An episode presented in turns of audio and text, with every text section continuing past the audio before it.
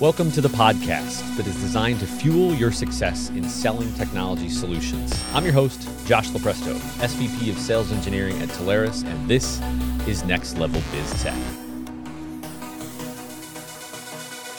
Everybody, good morning. Welcome back. We are talking about contact center, but more specifically, we're diving in deep to contact center today because we're talking about WFM. If you've heard about that before, better known as workforce management. So we're going to get into this a little bit with a, uh, a foremost expert here, Frank Wassenbergh of CloudLinx. Frank, welcome to the podcast, man. Thanks for having me, Josh. I look forward to it, and I love the foremost expert title that I'll claim for the day. I love, love it. let him, let him, let him prove you wrong. Uh, I dare him. Okay. so, uh, so, so Frank, I, I always like to kick these off. I, I just want to hear everybody's backstory. I, I think that there, you know, some people have linear paths and I find that a lot of people have really windy, funny paths in life. Um, we, have talked to people on this show that that have come from uh, you know uh, car lot auto attendants to uh, you know washing boats and everything in between, and somehow ended up in this world. So I would love to kind of hear your story of just how did you get started. So you know, I, mean, I, I went to school for basketball. Really, I mean, I wanted to play basketball in college, right? And I kind of came out of college with no real direction on what I wanted to do in life. And I bumped into uh, a woman in a parking lot on my way to a recruiter's office, literally going into the Long Island, into the recruiter's office to get a job interview. And I bump into this woman. She's like, well, What are you doing? I'm like, I'm going to get a job interview. And she's like, We're hiring. Come work for me. And I started with a company right after that, like two days later, with a company called Net 2000 terrible name. It was 1999, you know, and I was like, what are we going to do next year? You know, it's just a terrible name. and uh, it was my first taste of technology sales. And for a long time, I was in kind of that commoditized PRI, MPLS. Um, and I left there quickly and went to a company called BCM, BCM One now, and ran sales there for a long time, kind of grew through the ranks, grew through the company, had a good long run there. But for the most part, it was mostly kind of master agency work. It was mostly PRI, SIP, MPLS sort of work, and it was, you know, for the most part, a, a, a relatively straightforward sale. And one of our my good clients, um, when I left there, came to me and said to my two partners and came to us and said, "We are really looking at a new contact center and we want you guys to do it with us. We want you guys to help us find it. We trust you tremendously, and we'd like you to help us find it. And we jumped into the into the kind of the fray, doing an RFP for them, and learned it with them, and just had this fantastic experience with Contact Center because in our in our last in my last kind of of the you know the path of that winding road, I was doing something that for the most part two or three people would know we did in the organization and we fell in love with this contact center space because um, the, the, the people we dealt with were the C-suite all the way down to the agents. You know, we interviewed 50, 60 people when we did it and kind of decided that this is where we want to take ourselves when we, you know, we put on our big boy pants and grow up a little bit. And for the last six, seven years, this, this well, last seven years, this is what we've been doing. The, the career kind of got to this point after a lot of training, I would say and dealing with a different type of sale to this, which is truly a really conversational and a really consultative sale. And it's it's been what fits the three of us. It fits our model really well. I love fits it. our mold.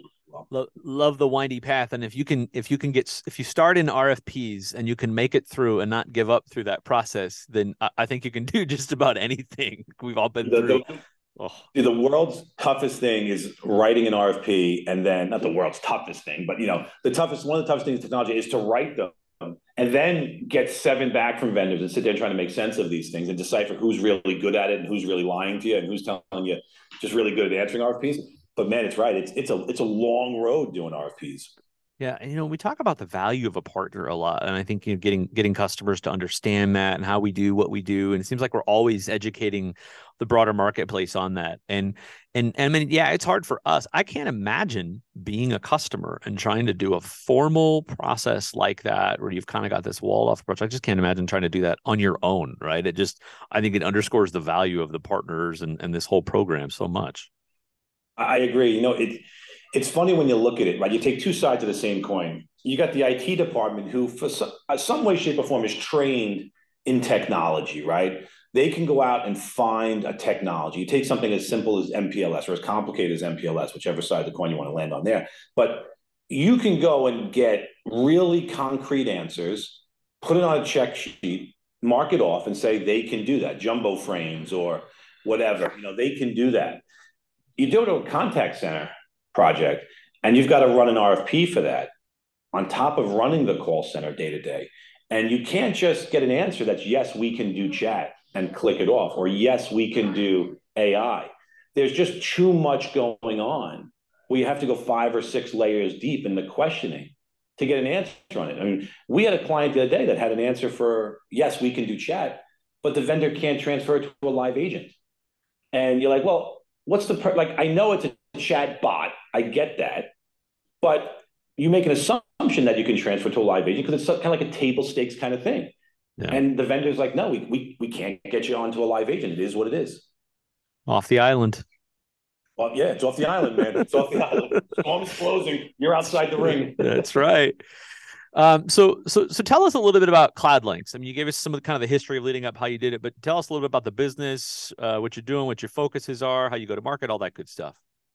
So we focus really in the 90, if you look at our pie chart of sales and our pie chart of effort, 95% of our, of our pie chart is focused in the contact center space. Because, you know, if you look at where we've been and what we've done for a long time, we we still get a good amount of MPLS that's out there, a good amount of broadband deployments. But our focus has been solely on this side of the business. My partner, Kevin, Mike, and I, has been on contact center services. So we do the uh, everything from the needs assessment, current state analysis, the strategic procurement of the services, which is writing an RFP, analyzing the RFP, managing the strategic use case demonstrations, implementation and ongoing support for contact center services. Most of that is migrating technology con, con, uh, technology clients to the cloud.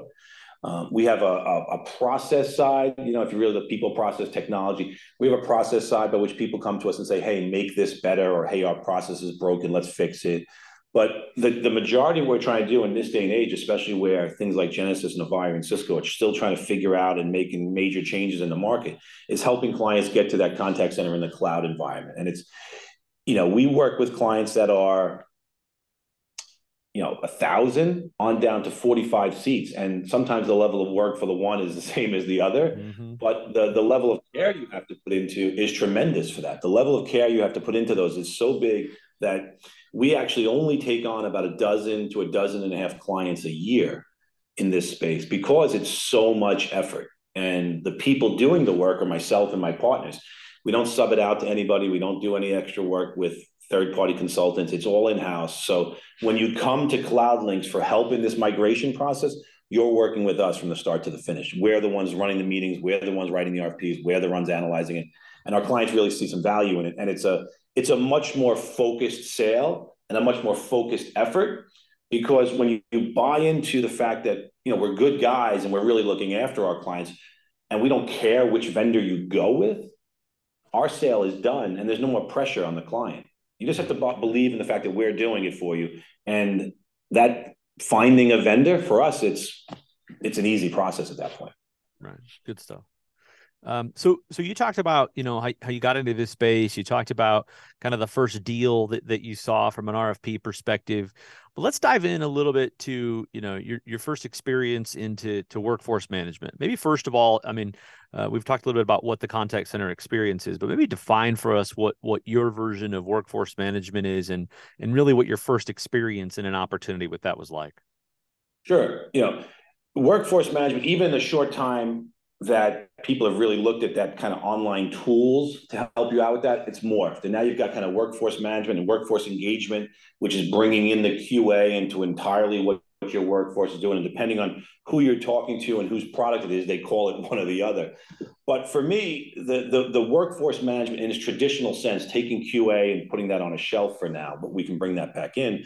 It's really about understanding what your people are doing and when how your clients can helping your clients get to the right agent at the right time and allowing managers to structure the day so that they optimize where their people are, are and where their people are working for clients and it's not so much a um, like a time clock when it's done right, it allows the agent to be part of the flow and part of the process and part of what their day is going to look like. It allows them to say they're going to be late, and it allows the manager to to adjust their workflow dynamically. It allows them to say, I need help here. It allows them to predict and forecast where you're going to be working. And for us, it's been it's been a really powerful tool for anybody over. I think the smallest client we have right now with it is is 45 agents, and the biggest one we have, you know, is a couple thousand seats doing workforce management because it becomes daunting.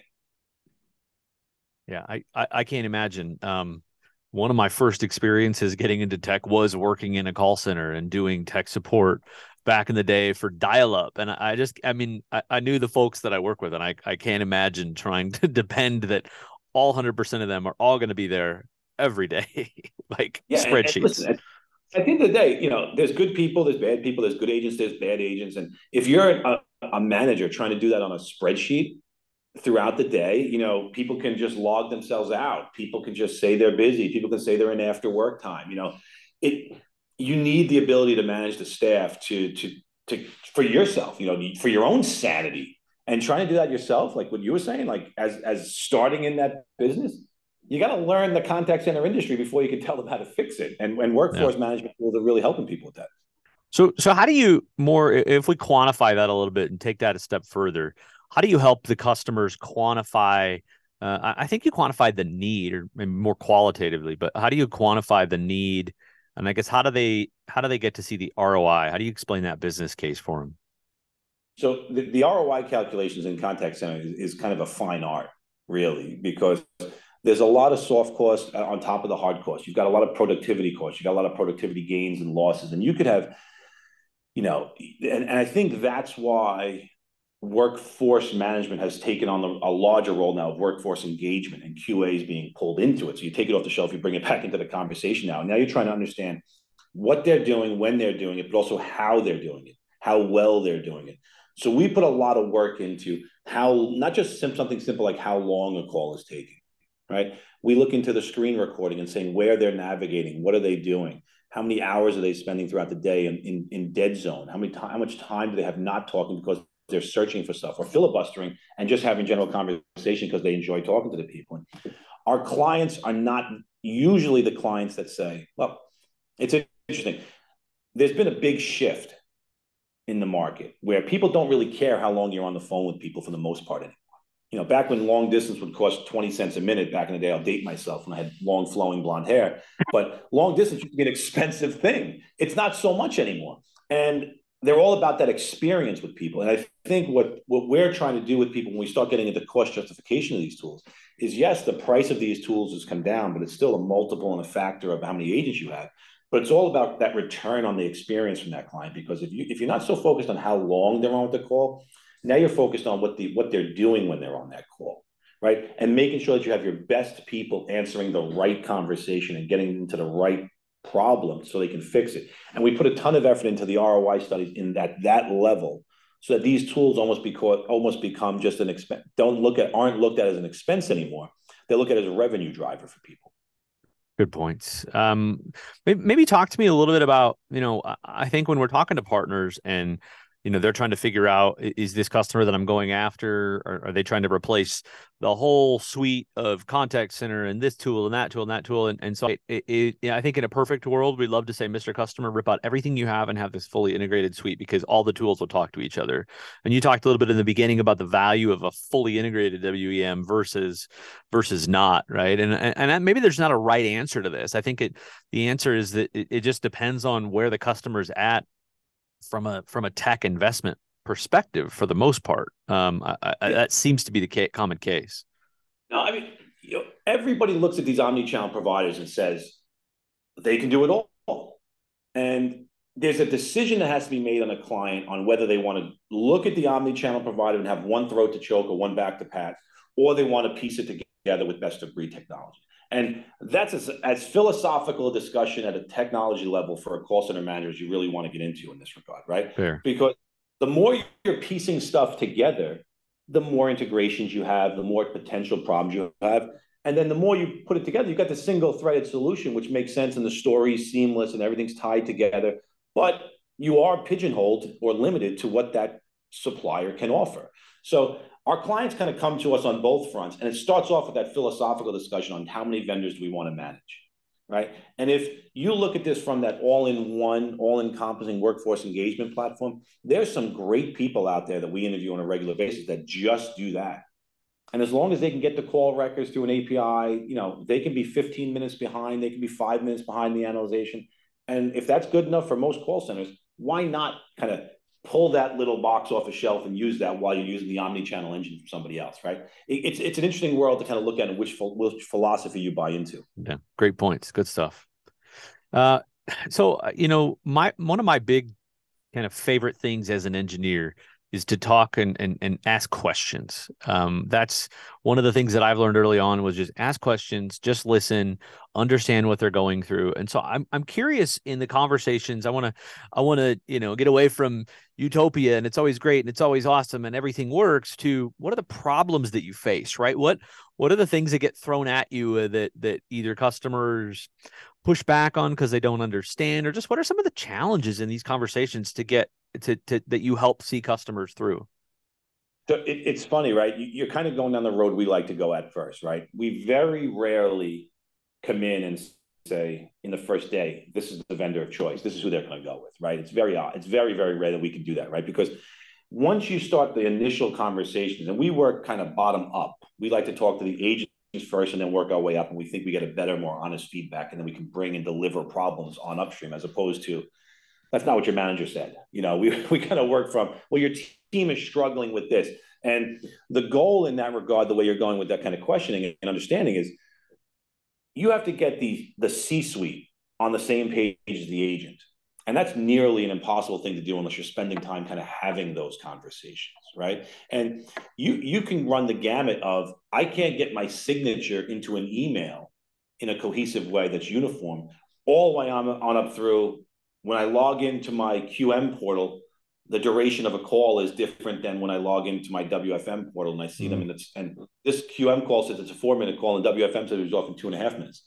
You know, you've got a myriad of problems that you try to fix, and it's all about understanding what's going to make that agent's life better. So we don't necessarily go top down because a big chunk of where we put our time and effort into is if you know this kind of core philosophy to us. If you put the agents first, everything else is easy right? Put the agent's needs first and everything else will kind of flow after it because now they're being recognized for what they are revenue generators. They're the face of yeah. your mm-hmm. brand, they're the face of your mission, mission statement. And the problems that we solve are just they're just, they're just so numerous. But once you get the CEO to buy into the fact that they need to be enabled, things just happen and things just start lining up. And all of a sudden, those problems start to be taken seriously. And it's not that, well, that's your problem, just throw another body at it because nobody wants to throw more bodies at that at the call center, right? If anything, they want to reduce the bodies. And you know, sometimes you know we work really hard not to be the Bobs from Office Space, you know, coming in and being like, you know, how are we going to get rid of people and what do you do with your day kind of thing, and yeah. oh, you're Michael Bolt. Yeah. yeah, we try really hard not to do that, but it's a more a matter of let's optimize this, let's make your life easier across the board. And you find that the agents are the first ones to come to you and being like, hey, you know what? I'm not getting adequate training. I have calls that I'm doing that I think are awesome, but my manager's not reviewing them because the manager's reviewing them manually and only gets to 3% of the calls. You know, and all the way on up to the manager saying, I've tried gamification and it's failed and I've thrown it aside and it's just sitting there. And you know, we put a you got to put a lot of time into pacing this out and adopting technologies that make sense in that regard. So the problems are so big in the call center because you're touching so many things. Yeah, it's a that's a great point. Um, I've been in uh, so many of those examples where you know the the executive team sets out and says hey i want you to accomplish this vision. You know we think we need this and this and this and these are the problems. And you talk to the agents. Um, i've spent hours in those uh, in the in the pit and it, it's fascinating. That information that the agents have is absolute gold um, because there's nobody else better with the most accurate information right? And and the c the internal csat scores are are are really what matters. If you can drive those up and you get to your point the the agent the way that you put it i think was great right? It's the agents that matter and that makes everything else easy. I love that. It's great. Well i mean i can put it back to you. I mean you, from an engineering standpoint you see these products get built right? And like take take a take an agent enablement tool like some sort of tool pick pick the vendor name of it but i want my agents to have coaching while they're on the call you do a complex sale, like articles to be pulled up. How many times have you seen people say, we want that kind of an agent enablement tool or an agent empowerment coaching tool, but their knowledge management system is a mess? And they don't have a way of organizing or streamlining those things. Yeah, it's garbage or it's laggy or somebody has a great idea to create it and it's not updated, the information is not relevant or it takes too long and the agent feels you know having these pregnant pauses in there is just going to be awkward and so yeah, like how it it's kind of like those Instagram posts, right? How how it how it should be and then how it is, you know, in reality yeah. with my yeah. 82 Trans Am or something, you know, versus my Bentley. and then and that's part of where our problem lies. It's you want these technologies. It, it's it goes. It's like the old, you know, an old sports now. I'm a big sports analogy guy, right? Everybody wants to hit the game-winning shot, but nobody has the will to practice all the time and do all the work, right? And you can't launch a good bot without a good knowledge management system. You can't launch a good knowledge management system without a really good leader who's able to organize and catalog and manage data. And then you need marketing involved because marketing is going to want to say it to make sure it all looks and feels and is the same way so that the agent on the end of that road can say, now I'm getting something easy, right? Now I'm getting something that's relevant to me, that's powerful to me. And the C-suite's going, boy, our call volume has gone down and our, our satisfaction's gone up and we're handling things quicker. Why is that? Well, it's because that real-time tool, that, that long chain of people put together. Yeah, good stuff. All right. Uh, as we get to the last couple questions here, you know, we, we talked in the beginning about your first experience with, with this. You, you kind of define WFM. I'd, I'd love to hear maybe an example, and we can leave customer names out of this, but but walk me through something where you really saw a massive transformation after you were able to get through all the things that you've talked about you were able to deploy that technology uh, you know from a wfm perspective be curious to just hear about an example like that and kind of the you know what how are they doing it before versus when we got done with it right as we're going through it here's what it looks like now Sure, it's interesting, and, and you know, it, it's a different answer on an inbound versus outbound call center, right? Those are two very different kind of looks and feels depending on what you're trying to reach your goals are. So we'll take kind of like an inbound call center we we had a client that was managing about 150 agents with a BPO in there, and they're trying to trying to take most of their client most of their agents and kind of put them all into a BPO. Their, their strategy was to move it to an, uh, an entirely BPO environment, for whatever the case was. And they were close to finishing it up. But the problem was they had is that the 30% of the agents that were in the BPO, their time was very different than the people in house. They were longer, the BPO, than their people in house. And Try selling that to somebody where, we're going to go to a BPO and they're longer. And they had a different set of tools and then than the client did for managing this. So what we did was we gave one workforce management tool across the BPOs and across the internal people. And we we're able to justify the hours and bring it down. And we, we, we saw a 30% reduction in agent call times just because we were managing it tighter and we were able to mirror these two together, which led to a huge reduction in savings, a huge reduction in cost, and a massive increase in savings for them just because we had one singular tool. And as they went forward, they were able to not just go to that one BPO, they brought in a secondary BPO and leveraged them together. And having that uniformity of tools allowed that savings to increase and kind of leverage it so that they could say, you know what, this group is doing better. Let's push more calls to that group than pushing them to that group. Because that's one of the things that gets kind of missed in these conversations that uniformity of tools.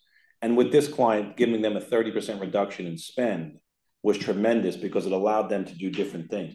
They they took these people here that they were outsourcing the positions to, which is kind of the the thing nobody likes to talk about. That's a potential that can happen when you really get into that that BPO mindset for transactional stuff. They took all of the transactional annoying calls, the repeat calls. I need a form, I need a password, and put that there. And these agents now all stayed employed and all focused on complicated questions that needed help and they turned them into outbound agents as well, and they were able to generate revenue for them. It was a tremendous savings and then a tremendous revenue gain just because they were able to level set what everybody was doing. I love that, and and I'm you know if that's the if that's the how it ends, I'm curious in an example like that of of how did they identify that they needed something, or did they not know what, that they had a problem? Like, what, how did that deal start? Yeah, so you know, you kind of come to this. This deal came to us, and the client said, "Listen, we have two different systems that we're using. We have two different, we have a BPO that's in place. We have our, team in place. We're using two different phone systems. We're trying to manage QM across the board. And they said, it's just not working, right? we're doing QM, we have QM leaders, and we're ma- we're manually re- reviewing calls. So at best, when you're manually reviewing calls, you're getting to three, four percent of those calls. Yeah. It's just it's just a fact. You talk to any contact center manager, you know, like it's the most arduous job in the world, and I have to do a couple calls every day for an agent. It takes me an hour and a half to review a single call because of the scorecards and blah blah blah. And now you're at three, four percent of the calls. They knew they had a massive problem because at the highest level, they said their calls are taking way longer than our calls. So they took the problem and they said, we have a strategic directional shift we have to make. They're handling the same types of calls as these people are. How do we strategically structure it so that we're using their time better? And they turn them into more of a transactional engagement. Now, BPOs are great. BPOs can do more of a, a, a complicated engagement, but this client had a strategic vision to say, I want to turn them into transactional. I want to bring our people in here. I want to get a secondary BPO. And they recognized that they couldn't do that unless they had a uniformity of, of, of QA, a uniformity of workforce management, and a uniformity of the, all the tools that were there. Because the example we talked about earlier, where my WFM says a four minutes call, my QA says a two minute and 35 second yeah. call, those are the kiss of death for yeah. a reporting center. The kiss yeah. of death.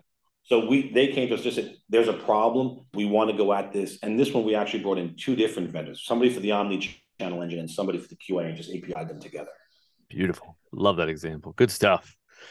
Okay. Um, so so if we look forward here, if we if we pull out, you know, Frank's crystal ball, uh, you've seen a lot of evolution in this space. You've seen see that see that ball joke you made right away. No, crystal ball, not oh, bald. We're, I'm hey, I'm gonna I'm gonna lure people in to, to come watch this to come see Frank's flowing locks. So I'm gonna don't worry, that's coming back. So so as we look into your crystal uh your your fortune prediction machine, we'll call it that.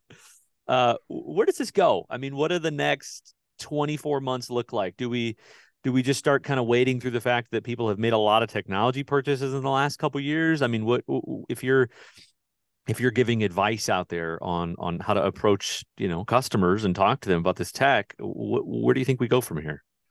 It's that that's a great question, right? I mean, that's a really powerful question. The next 24 months to me are the most exciting, right? There's been enough announcements in, the market from big, big suppliers, the Genesys of the world, the Avayas, the Cisco's. They're making announcements that have really changed the landscape, what has been the, the, the stalwart suppliers for the last 30 years. And they want to push clients to cloud. So you've got this massive wave that's building now where a lot of people want. And you, you know, you talk to look at Wall Street and where they say these CCaaS vendors can go. The next 24 months are really going to be the driving force behind this. So I, I'm looking at one massive opportunity in the next 24 months, but I'm also looking at it's such a this industry is not something that somebody just jumps into and says, I want to start selling this like I sell broadband. You can't do it. You can't open up the kimono and say, you know, pick a watch, any watch, they're all the same vendor. It's not the same thing like an internet circuit. Like you're not selling internet now. So the, the, the opportunity is here because clients need to make shifts. They need to do something different. They don't know where to go. They don't know who, who to trust. And they're trying to figure out who to trust right now. And you take Genesys for example. Genesys is a great supplier, and they're kind of slow rolling it. They did a great job giving their clients enough time to make informed and intelligent decisions. But clients now have a fork in the road, to go back to your analogy before. Do I just go and stay with that same supplier? Or do I go and interview more? And how do I do that? So I think the opportunities here, and what I think you'll start seeing is once vendor, once the, the clients have kind of gone all in, they push their chips to center the table, you'll, you'll start weeding through who's the weak AI vendor. You'll start weeding through who's the weak WFM vendor. You'll start weeding through who's the startup CCaaS vendor who can't keep up with the with the change.